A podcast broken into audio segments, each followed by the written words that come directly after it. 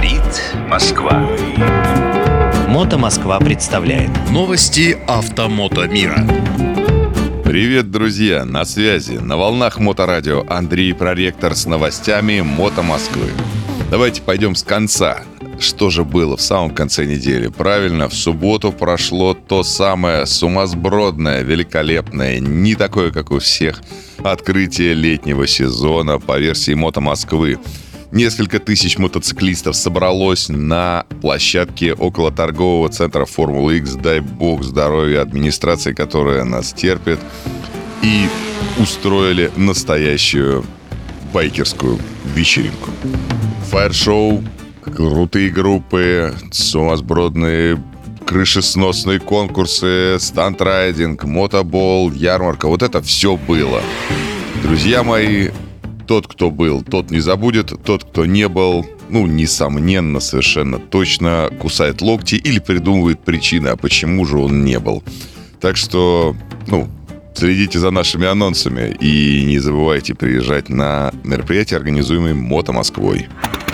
Продолжим мы эфир сегодняшней совершенно необычной странной новостью.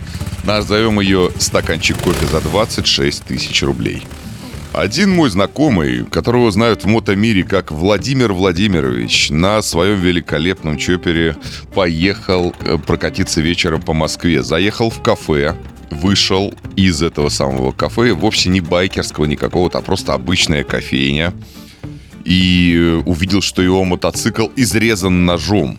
Изрезан э, совершенно полностью, то есть до невосстановления, где сиденье нужно просто менять. Что произошло, непонятно. Бросился, знаете, как это, играть в Шерлока Холмса и собрал все свидетельские показания. Собрал все камеры и нашел, э, ну, во всяком случае, не человека нашел, но нашел э, именно виновника. Им оказался какой-то велосипедист который просто, может быть, из нелюбви ко всему бензиновому или по какой-то своей шизофренической логике просто подъехал, просто изрезал мотоцикл и просто уехал. А, видя эту несправедливость, все сотрудники полиции, конечно, ну, посмотрели и подключились к обсуждению. Но по большому счету, вот у меня есть цитата, ответили, что искать его долго и времени на это нет. Да и кто его теперь искать будет? Забейте и смиритесь. Очень интересная реакция. Ну, я, собственно, хотел бы привлечь к этому внимание уважаемой общественности. То есть вот такие вот штуки бывают. Видеозапись доступна в Мото Москве. С одной стороны, обидное, с другой стороны, неприятное просто происшествие случилось с одним из э, подписчиков. Итак, мотоциклы стояли во дворе. Сейчас мы распутаем с вами эту ситуацию и вместе повеселимся. Или погрустим. Итак, мотоциклы стояли во дворе. Господа мотоциклисты, вернувшись к своим стальным или там каким-нибудь там, пластиковым коням, увидели надпись на мотоцикле на бумажке на 4 формате напечатанную и приклеенную на сиденье. «Лучше больше сюда не приезжай и не паркуйся» такая дискуссия, я вам скажу, развернулась на несколько сотен комментариев. Люди такие, что, свободная страна, вот это все, не имеют права запрещать, перекрывать вот это вот, вот это вот. Вы знаете, а я начал распутывать, в чем дело. Короче, э, люди, это все происходит в центре, в центре города. Во дворе дома, который на свою беду расположен рядом, насколько я понял, с офисным центром, есть парковка для жителей. Э, парковка закрыта шлагбаумом. Ну, чтобы, значит, посторонние там не стояли. Потому что я сам вот живу около офисного центра.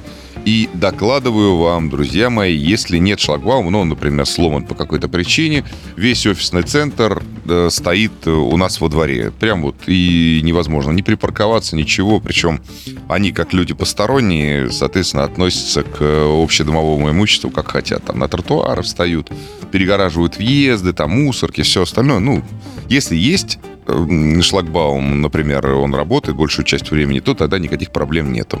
Я так понимаю, что господа мотоциклисты, уважаемые, нашли лазейку такую. То есть э, объехали шлагбаум, припарковались во дворе этого дома, ну и пошли на работу. Э, а жители дома вежливо и хорошо написали, пожалуйста, ну, как вежливо, вежливо не скажешь. Лучше больше сюда не приезжай и не паркуйся. Ну, наверное, все-таки это больше к угрозам. Большинство мотоциклистов встало на сторону, естественно, наших двухколесных братьев. А я, друзья, знаете как, я не буду вставать ни на чью сторону. С одной стороны, э, сторону, сторону, да, с одной стороны, у нас свободное государство, где каждый может парковаться где хочет. Э, и территория около дома, даже закрытый шлагбаум, по идее, доступна. Любой может там пройти, проехать и так далее. Но жителей я тоже понимаю. Жителей, чтобы понять, нужно пожить рядом с э, каким-нибудь внезапно появившимся бизнес-центром. То есть, например, ваш дом построен в 1900 любом году, а бизнес-центр появился два года назад. И я вас уверяю, вы совершенно по-другому начнете говорить и к мотоциклистам, и ко всем остальным вы будете относиться очень-очень скептически. Поэтому вот такая интересная ситуация вам для анализа. Припарковались в чужом дворе, пошли на работу, вернулись и увидели вот такие вот, ну не скажешь, что великолепно, как раз даже очень отвратительные надписи. Есть такое слово, а что у нас больше других проблем нету, да, все остальное решили аж два поста от разных людей, совершенно независимых в Мото Москве, про дальний свет в пробках.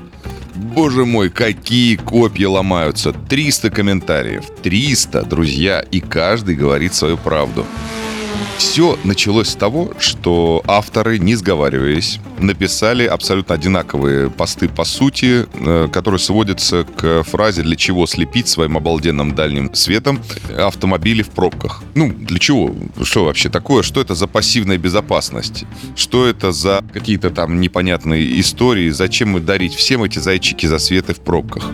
Я скажу за себя, а вы подумайте свое мнение, что у вас там в голове, как вы ездите.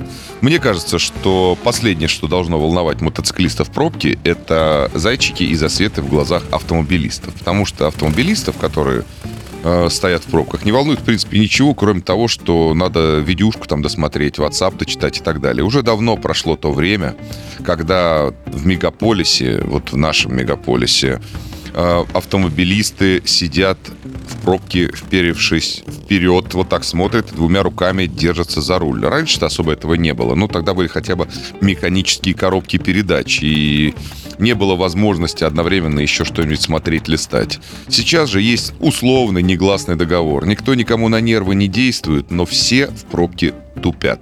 Вот это слово. А, все стоят, смотрят. Ну, кто-то в телефон, кто-то радио слушает расслабленно, кто-то аудиокнижку, кто-то что-то, но никто не напряжен совершенно. Именно поэтому мотоциклисты так раздражают автомобилистов. Не потому, что они внезапно появились откуда-то. Он отлично виден, любой мотоциклист, и слышен издалека, и виден издалека.